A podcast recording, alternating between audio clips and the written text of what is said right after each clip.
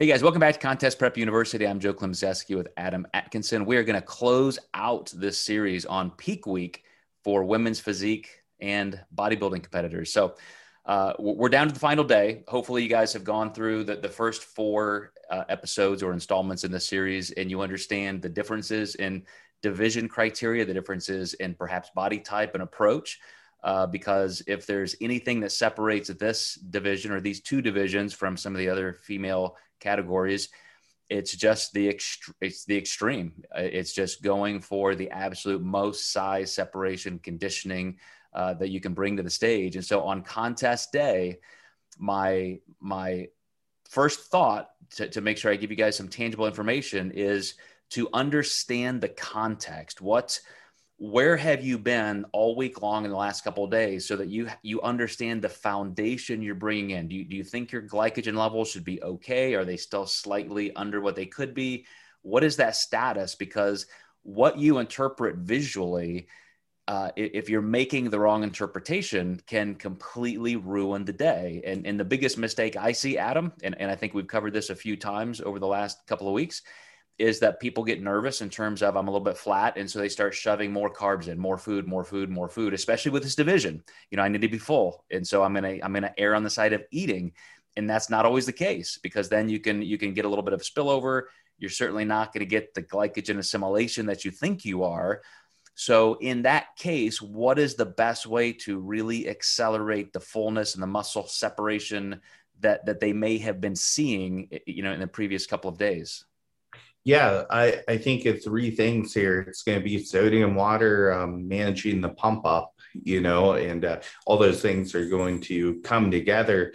But you know, if you if you realize you didn't quite hit that glycogen ceiling, um, that's okay. You could actually, let's say, you're planning on three quarters of a gallon before um, stage you could actually push that up to a gallon. Now, you might need more salt or more sodium going in for that shift in water intake, but that can actually create some additional fullness that you maybe didn't get to see during the peak week. Because let's say you're a gallon in at night with all your food in. Well, you're going to look your fullest then, but you're also not going to look your tightest. So now you have a low level of food, a high level of water, um, uh, maybe an end of day level of salt, and that can really bring some uh, super compensation into your show day and uh, give you a chance to slightly see something you've not seen yet. And uh, that's kind of the goal, right? Is to, um, of course, you want to dance that line and not go for a complete extreme that's you know way blown out proportion or even possible but um, you, you do have to keep in mind what is possible with sodium water food. You know, I think sometimes people have unrealistic expectations on what peak week actually looks like, but um, you can catch up by pushing water a little bit harder, pushing sodium up a little bit higher as well.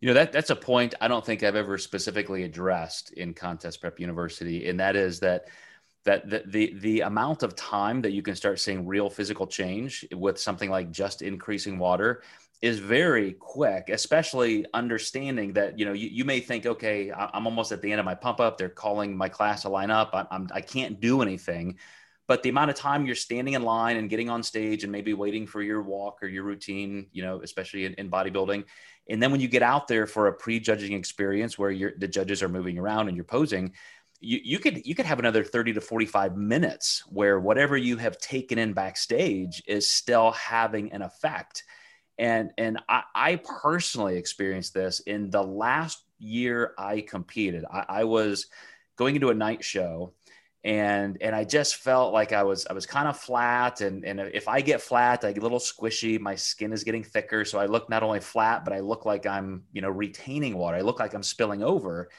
and and the one thing I did was I slammed I think three or four bottles of water. So so you know probably close to half a gallon of water. Just just just one after the other. Like in in 60 seconds, I had taken in probably a half a gallon of water, and then started going through my pump up and so forth. And I could just minute by minute seeing my body getting getting fuller and fuller and fuller and fuller. And of course, that was then drawing in the skin, stretching out the skin and then I got those photos back, you know, from being on stage. And I'm like, wow, that, you know, the, the difference between how I look backstage at that moment and then 30 or so minutes later on stage was just night and day. Something that carbs would have never been able to do, you know, no amount of food. Uh, as, as, you said, maybe even a little bit of sodium at that point would have helped, but I, I probably had enough from my, my pre, you know, warm up, pre pump up meal. But that's a that's a huge point that I think a lot of people miss in managing contest day is how powerful water can be as your quickest substrate, sodium complementarily so, and then um, and then food. You know, and, and food is just gonna it's it's it's probably not even gonna have that much effect. It's probably just the the hydration and the sodium in the food anyway. Mm-hmm. Absolutely yeah, I'm uh, really excited because I'm actually getting ready to talk to one of my competitors about I'm um, just a little bit of a different show day nuance that we've never tried, and uh, I I'm 95 percent certain it's going to make her her absolute best on show day. I'm really excited about it. Well, and that is, you know, for these divisions, again, we're talking about women's bodybuilding, women's physique, where you're going for that extreme look. So everything we've talked about here is probably a little bit edgier on that side of, of trying to fulfill that extreme division criteria versus what you might expect for bikini or figure. But uh, I, I, think uh, I think in our next series we're getting ready to tackle the the male divisions, right? We're going to go into uh, men's physique, men's bodybuilding, and all that good stuff. Yeah, we'll go right up the ladder there. All right. So I uh, hope you guys enjoy the series and you're you're digging deep into the differences in all the the different contextual uh, variables that you may need to consider moving from division to division, even if you're somebody who crosses over from one to the other. But uh, we will see you next time in Contest Prep University.